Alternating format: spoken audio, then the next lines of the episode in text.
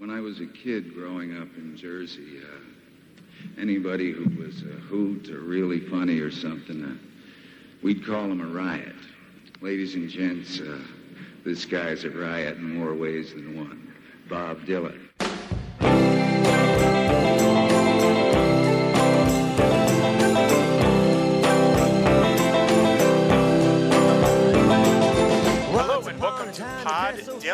Show that celebrates the work of Bob Dylan one song at a time. Proud member of the Fire and Water Podcast Network. I'm your host, the freewheeling Rob Kelly, and welcome to the show, Steven Giaier. Hello, Steven. Hello, Rob. How are you doing today? I'm doing just great. Thank you so much for coming on the show. This is uh, this is terrific because you have an amazing story uh, that I want you to relate to everybody. You emailed me and, and, and talked about the show that you were listening to it. You took a, a pretty amazing trip through England to go see Bob Dylan numerous times. So tell us all about yeah, that. yeah, just, just a couple weeks ago actually, and uh, I, I guess I should start out by saying that in addition to Bob Dylan, I'm a big Dave Letterman fan. So I was introduced to your show through the Letterman uh, episode podcast that you did a couple months ago. Oh, okay. All right. and so uh, that was I guess it was pretty recent. And so then uh, yeah, so then I, a couple weeks ago I went to see Bob Dylan in Glasgow, Scotland. Uh, I guess that was a Sunday night, and then Liverpool, England, that was a Monday night, and then London, England, that was uh, the Tuesday night, and uh, it was I mean, incredible just to see. Once you you don't really realize it until you see him in succession like that. Uh, how like the liberties he takes, the different stuff he does, even though the set list is identical, if I mean if not identical, very very similar each night his you know his I guess you could uh, interpret his mood in a different way or, or uh, by, by you know, how he's you know jumping up and uh, and playing the uh, the piano how he moves around the stage. You get a better understanding of the the songs and the song order and why he you know uh, chose to put it in that order or at least at the very at the very least that uh, he put some thought into the, the, the song order. It wasn't just some cobbling the stuff together um, and so in between all these shows, obviously these are not, you know, I mean they're sort of the, city, the cities are sort of near to one, one another, but not uh, not a short car ride. And so I was taking three or four hour train rides, and uh, in between I was listening to to uh, this new podcast that I was introduced to, your podcast, Pod Dylan, and and uh, uh, and then yeah, so when I got home, I, I, sent you an email thanking you for it, and and here we are today. One yeah. thing led to another. Yeah, I was really touched by that. I thought that's such a good idea. I did I didn't do anything that uh, that elaborate, going to another country and taking trains, but I I have seen Dylan. Uh, kind of in succession. Uh, I think I saw him twice in three days, which is probably the, the closest I came. Now, in terms of the shows, like, was there one show that you thought was, you know, better than the rest, or did they all have their own individual moments? Yeah, and I think Liverpool was was for me the best one. Uh, the, the, the Glasgow show was was very good, of course. It was in a, a sort of like a big theater auditorium, and it had much more that that feel to it. The uh, Liverpool show was in a, uh, a basketball arena, and it, I mean, it also happened to be the show where I had the best seat out of the three shows, and so that certainly helped. Uh, and it was it was a very you know modern arena. The crowd was great. They were obviously uh, very very happy to, to, to see him. They were all in, everybody was into it and I think he could he could tell that. Uh, in London, uh, God bless it, uh, I love London. It was at the Wembley Arena, not the Giant Stadium, but the arena that's uh, that's uh, next door to it, another basketball arena. It's not the greatest venue I've ever been in. It's pretty old. The the structure is pretty old. The seats are pretty old. It wasn't, and it, the the vibe just didn't seem quite as good as, as it was in Liverpool. But being able to see Bob Dylan in the home of, of, of the Beatles was was pretty damn cool. Now, have you seen had you seen Dylan live before this this trip? Uh, you know, only once before, and uh, that was back in 2009. And I, I guess this sort of bleeds into the, uh, an additional conversation of when I started to get into Dylan and stuff like that. Uh, but uh, it was in 2009. It was the first time I saw him. It was when uh, he was on the road with Willie Nelson and John Cougar Mellencamp, and they played at a. I live in Washington D.C. They played at a minor league ballpark in northern Maryland, which is about a two and a half or three hour drive from where I live. Uh, and so I went up to see him. I got there very early, about an hour before the uh, the gates opened, and I, I got really really close. I was uh, it was really cool. I was maybe like two or three rows back in the in the outfields, you know, in the standing section, all the way up front, which is great. Except for right after Willie Nelson said a freak storm came through and just drenched all of us who were on the in the outfield there and we had to just wait until the storm passed, just just pretty much sitting there uh, to, to hold our good spot because we didn't. No one wanted to run away and leave their the great spot that they uh, they got there so early to get. Right. And so so we just all got soaked and then had to wait for the storm to pass. And then John Cougar Mellencamp came out, and then when uh, when the sun went down and it got dark, uh, that's when uh, Bob Dylan showed up, and and it was uh, he was uh, promoting uh, Together Through Life. Right. And uh, I just at, until that time, you know, I was my my parents were you know from the 50s and 60s, and so I grew up in Detroit, so I was very big into Motown, and they you know they got me into into Motown, and you know I. as Bruce Springsteen said at the, his when he inducted Bob Dylan into the into the Rock and Roll Hall of Fame, he said that his mom told him that Bob Dylan couldn't sing. Well, for me, it was sort of the opposite. I, I heard, you know, you know, "Blowin' in the Wind" like a Rolling Stone, and I told my mom, I was like, "What in the heck? That dude can't sing." And and she, you know, sort of pushed back on me a bit there, uh, half jokingly, I think, but but very very seriously too.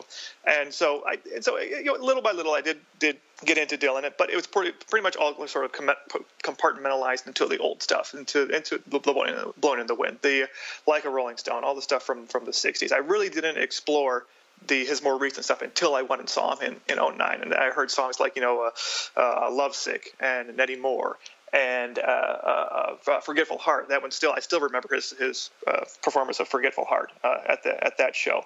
And I came out thinking, you know, dang, I got I got to listen to his his stuff. This is, you know, shame on me for not for not paying attention to what he's been doing for the past you know 20 years or so.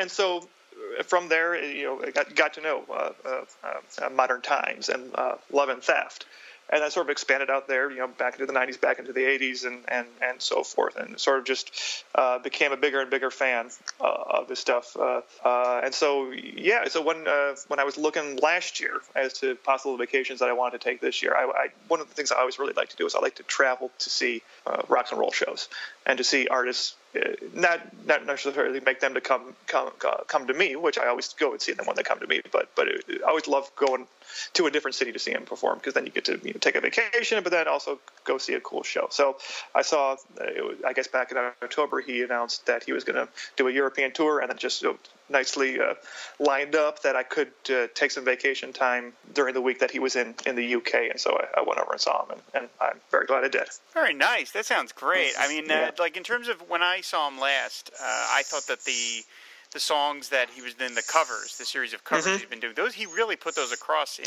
in live performance. But did you feel the same way?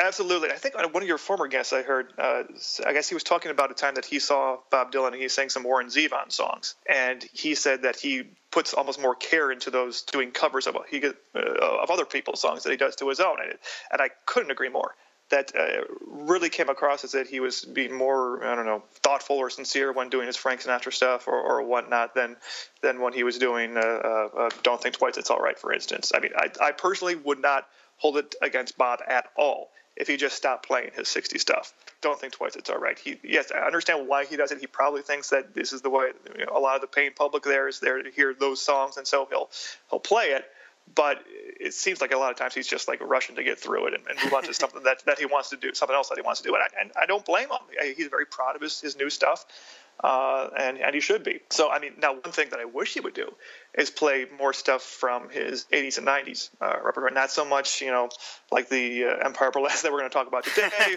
or the or the or the knocked out loaded stuff, but like stuff from Infidels. Why is he playing Jokerman? You know, or from uh, from Oh Mercy? Why is he uh, you know why is he playing that stuff? I, I wish he would, but it seems like he's only doing his early stuff and his more recent stuff, and the stuff in the in, in the middle gets washed out. But no, you are you are I completely agree that he, when he is doing his standard stuff, that is when he is really uh, sort of into it. Uh, if you will.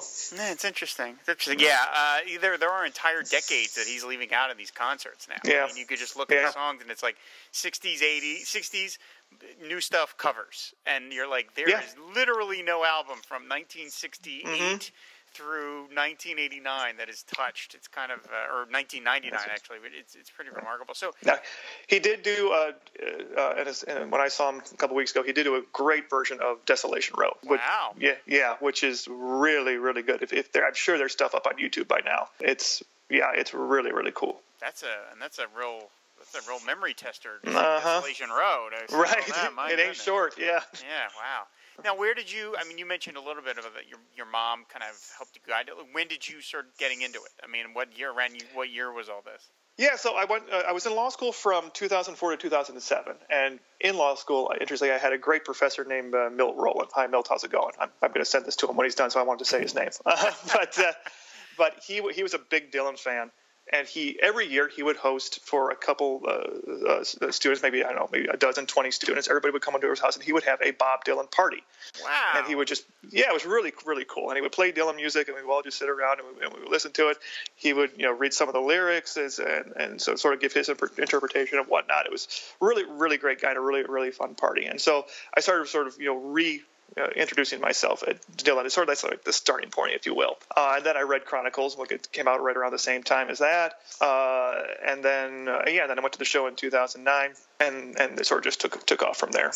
Wow, that's real. I, I, that's amazing. I, I never, I didn't have anybody that was like a mentor for me for this kind of. I just had to discover it on my own. That would have been amazing to like go to yeah. a party where mm-hmm. expressly built around Bob Dylan. That's uh, right, right, really right. Cool. Yeah, good. And, and good he grew up at yeah, exactly. He, like my parents, he grew up in, in Detroit in the '60s as well, and and would talk about going to see the Rolling Stones and and and all that cool cool kind of stuff. That's stuff that I, I, I, wish I could have done if I were if I were alive back then. Yeah, that's that's really cool. So, yeah, uh, yeah. As we as uh, Steven alluded to, uh, Empire Burlesque. The song that we're here to talk about is from Empire Burlesque. It's called "When Night Comes Falling from the Sky." And you know, I will say, I, all the the feedback I get for the show is like ninety nine point nine percent positive. It's from other Dylan mm-hmm. fans, and, and and it's really been very rewarding because you know, as I've mentioned, I'm not particularly qualified to, to host right. a Bob Dylan podcast. I don't know anything about well, who, music. who is really? Well, that's a good point, I guess. Uh, maybe some of the liner note people or whatever, but you know, but right. but I, I just come at it from a fan, and I, I sort of do it the, the best way I know how. And but the only criticisms I have gotten about the show is occasionally some people are like, "Man, you're really hard on the '80s stuff." and and and you know I am because we make jokes about it, and, and part of the reason is that I and I've said this on the show before that to me all of Dylan's worst material is all clumped in a row. Right. That's right. really the tough part. I mean, mm-hmm. if, if he had had a bum album in the '60s and a bum album in the '70s and then two bum albums in the '80s and one in the you could say, well, you know, there's there's peaks and valleys. But to me, the valley is, is pretty much 1984 through 1988. Yep, it's very noticeable. Yeah. It's very noticeable. And part of the reason I wanted to do this song is because to me this the, and the, the thing that I, make sure I want to get at, especially with this episode, is it is not that Bob was not recording great material in the '80s. He was. He right. Was, he right. was just he had lost his sense of what to use, and yeah. that is really where his muse left him for a bit. Because you know we've all heard the bootleg material from the '60s and the '70s, and while there's a lot to to to compliment about that material, there isn't, at least to my memory, there aren't too many versions of songs in the 60s and 70s where you say, oh, he clearly should have used the, the one that he left off. Agreed. For the yeah. most yeah. part, the stuff that he put on the albums was the best cut. And it's only in the 80s where you start saying, what the hell was he thinking? Uh-huh. And, and this, this, this, yeah, this to me is like a microcosm. This is the nugget that is like shows you uh, how good Empire Burlesque could have been.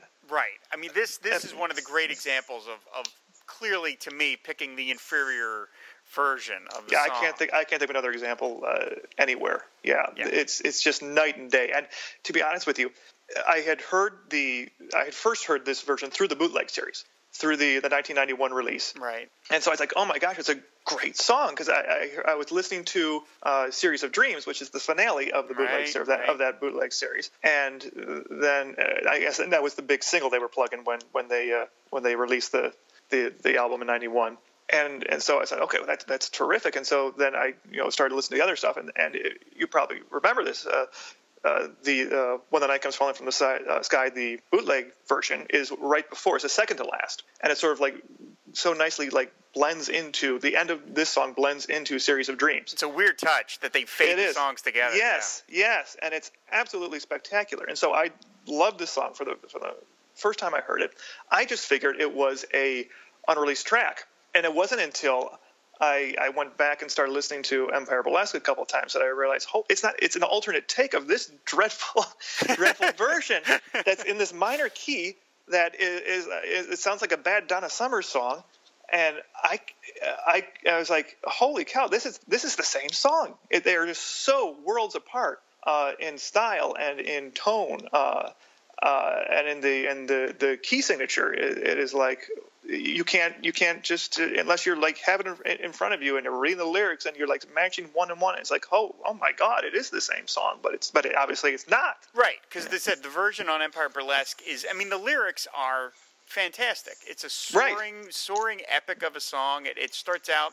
Uh, this great scene saying it's look out across the field, see me returning, smoke gets in your eyes, you draw a smile. From the fireplace where now my letters to you are burning, you've had time to think about it for a while. Well, I've walked mm-hmm. 200 miles. Now look me over. It's the end of the chase, and the moon is high. It won't matter who loves who. You either lo- you either you love me or I love you.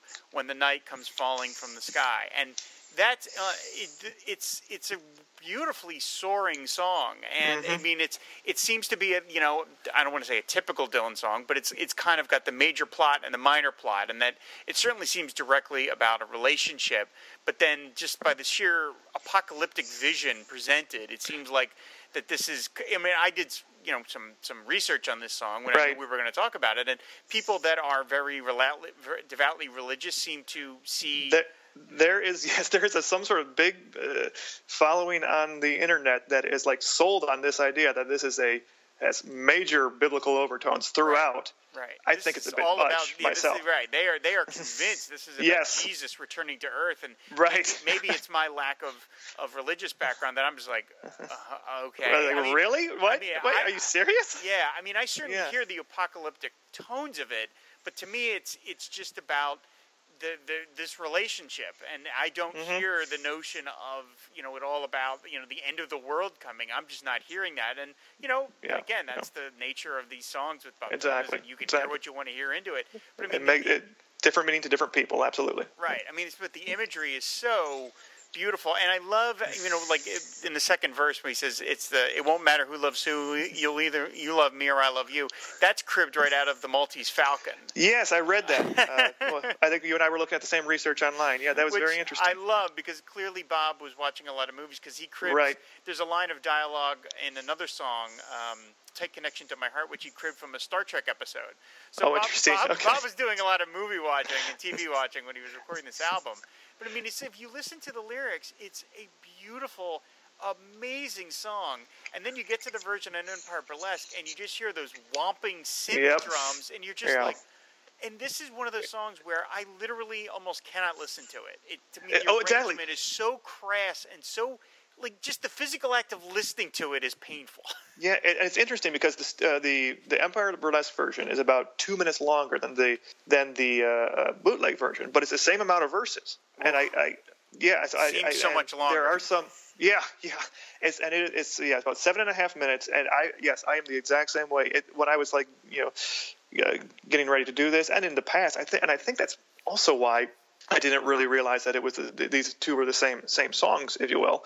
Is just because when I listened to Empire Burlesque, I would like get maybe a minute into the song and then I would skip it. I just like it was like unbearable for me, and so uh, and so it was just another reason why why I couldn't connect the dots there.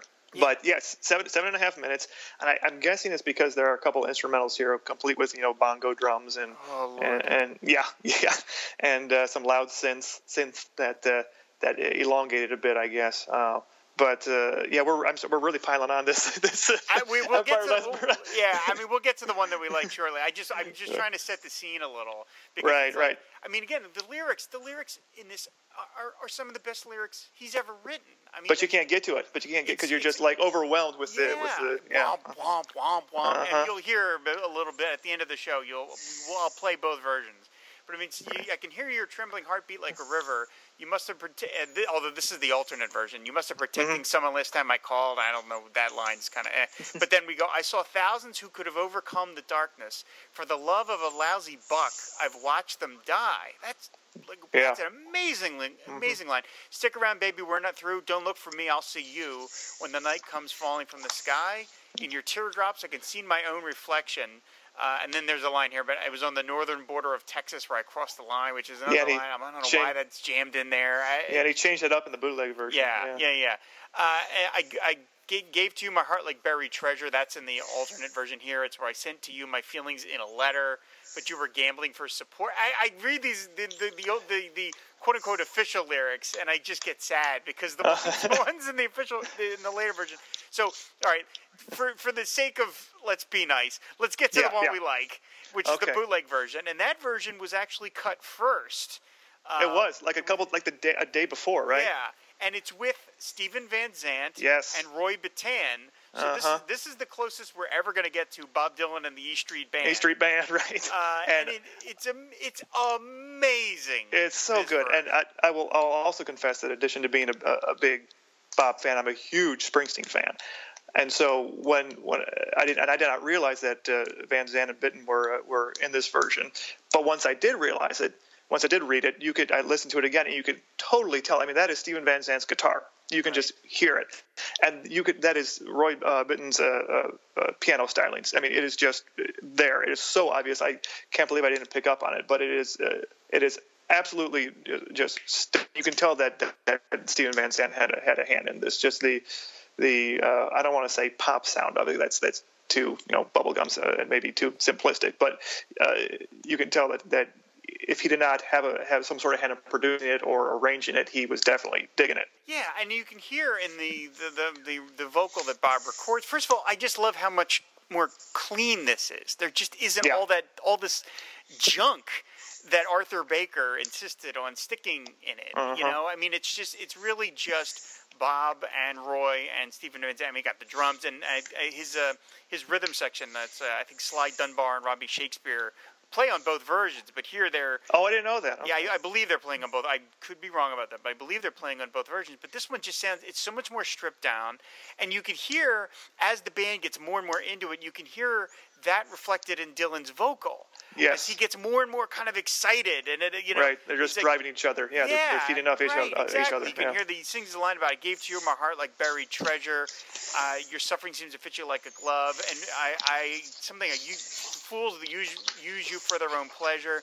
Um, and and at one point he says, "This time I'm asking for freedom, freedom for a world which you deny." And he's like, and and there's a line which says, "And you'll give it to me now, or I'll Mm-hmm. take it anyhow." When the night comes falling from the sky, and the way you can almost hear, he's like punching the words with it, and you'll give it to me. I'm not gonna try and sing it because I'm gonna embarrass myself. Right. But he's like, you can give it to me now, and I'll or I'll take it anyhow. Like you Right. could- you yeah. could No, he's like very, him. very forceful. Yeah. Anybody Oh, who listens to it can he's tell. so Yeah. alive in this Uh. version, and the idea that Bob would hear that and go, nah, Right. just Yes. Who who told them? Yeah, yeah. You know, I think you should go with this, this other one here. I think it's it's uh, it's it's better. I I, I, I, I and that's just you know why try to get into his head and figure out why he chooses one over the other. It's it's this is a prime example of just you know just accept it and move on. I guess I don't know. I, guess the, the reasoning for that is, and this is stuff I've heard about him uh, late in other books, is that he has an, and you know what, uh, all of this it comes with a giant asterisk because obviously the man knows what he's doing, and Mm-hmm. it's not for anyone else to say he should have done this or that. But but in terms of just you know how he re- arrives at a creative decision, he certainly he seems to have a view of his albums as a particular thing. Like he wants this Mm-hmm. album to be this, and then the re- material he records for it. If those, if what he records doesn't fit what he perceives as the album to be, often it goes. It, it doesn't go on the Mm-hmm. Album. And my attitude would be, and again, just I never, I'm not a musician, so it's easy for me to say. but my notion would be record what you want to record, and whatever is best, use that, and that's your album. The album is the result of the songs, not the other way around. Right. That isn't that has not been how he's worked through things, and so that's how we end up with other songs. Like there's a, a song in the bootleg series called Angelina, which Uh-huh. is an Yep. amazing soaring song, Yeah. which was left off of Shot of Love, and the reason was to him it didn't fit on Shot of Love, and you're like, well, but but it's such a But masterpiece, So- you know? It's like, you know, I mean, who cares? And so you can almost see him saying, well, this doesn't, this version isn't going to fit on It just Empire doesn't fit, and so, yeah. And as you hear the eh, you know how Empire Burlesque came about, you're like, well, yeah, it doesn't fit on Empire Burlesque. It wouldn't fit on Empire Burlesque, but it's so heads and tails above anything else on Empire Burlesque. right.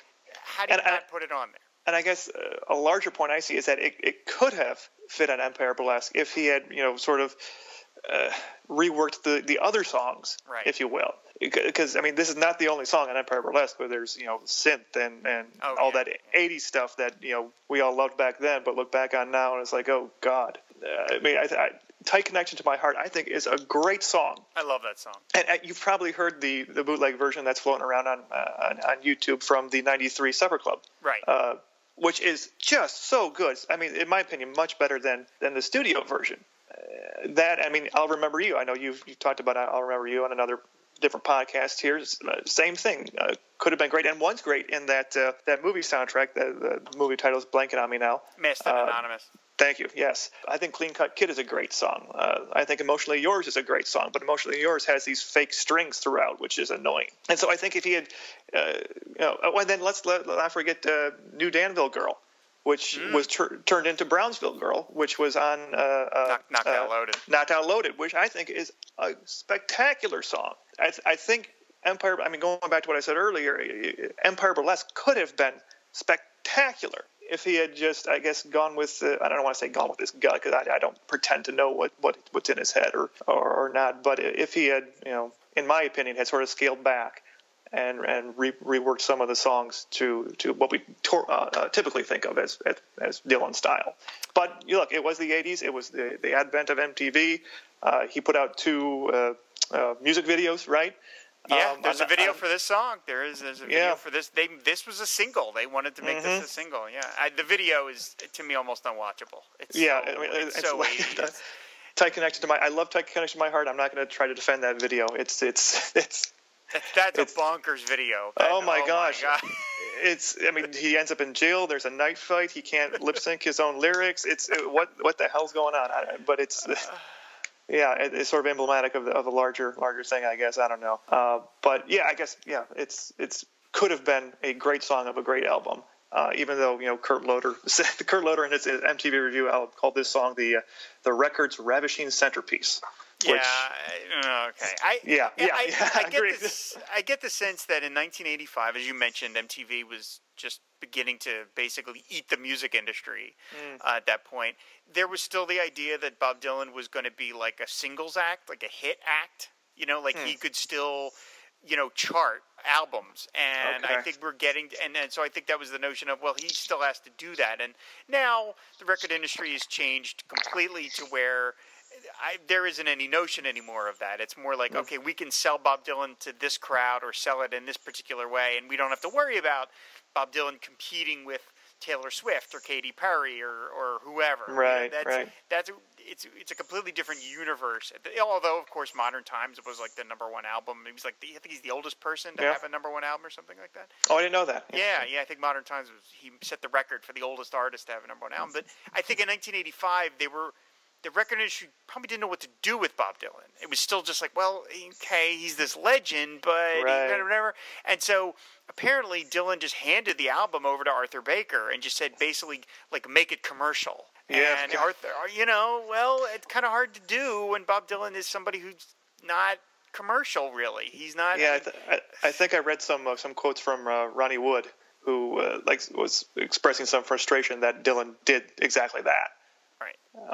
And he was it was just like almost irate, saying, "Bob, what are you like in his mind saying, Bob, what are you doing? Why are you letting these people gut it like like that?" Yeah, yeah. I mean, this the the version on the bootleg series is just startling in its clarity, its directness. Again, there might be all of these religious overtones to it. I just choose to hear it as just this this relationship being conveyed in this cacophonous manner Right. of just this huge. I mean, you feel like it's the whole weight of the world is coming down on this man's shoulders as he's battling through this relationship with this this particular person. Yeah, but and then at the same time he says, you know, either you love me or I love you. So it's, it's like, yes, it's a huge way of the world. But at the same time, he's like, yeah, you know, maybe it works, maybe it doesn't. You know. Yeah, I mean, said the, the, the delivery is so sort of cocksure and sort of entertain, sort of self-entertained almost. You could say it's almost like he's he's enjoying just the performance of just the performance of. He sounds like he's having such a good time Yeah. in in the version with Van Zandt and and Bittan or Ed Bittan uh, that it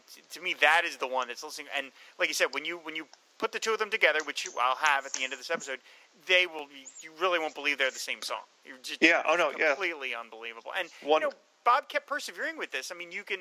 Um, he put out a concert film in 1986 called "Hard to Handle." Uh, where he did some shows with Tom Petty and the Heartbreakers, and this Right. song is on there. I mean, Yes, so he- and- and I will say- trying with it. I will say, in, in his defense, uh, in, in this narrow context. Uh, I, you can see a, a live version online uh, of that that uh, I think of what you're talking about there. And the live version has, you know, it's less synth, it has guitars, uh, it has great backup singers, and it has, you know, a, a, a good drum, non-techno drum, and it actually sounds okay. I'm not going to say I'm not, still not, not anywhere close to, to being better than the bootleg series, but uh, but it sounds it sounds better. I'll, it's it's a step forward. How about that?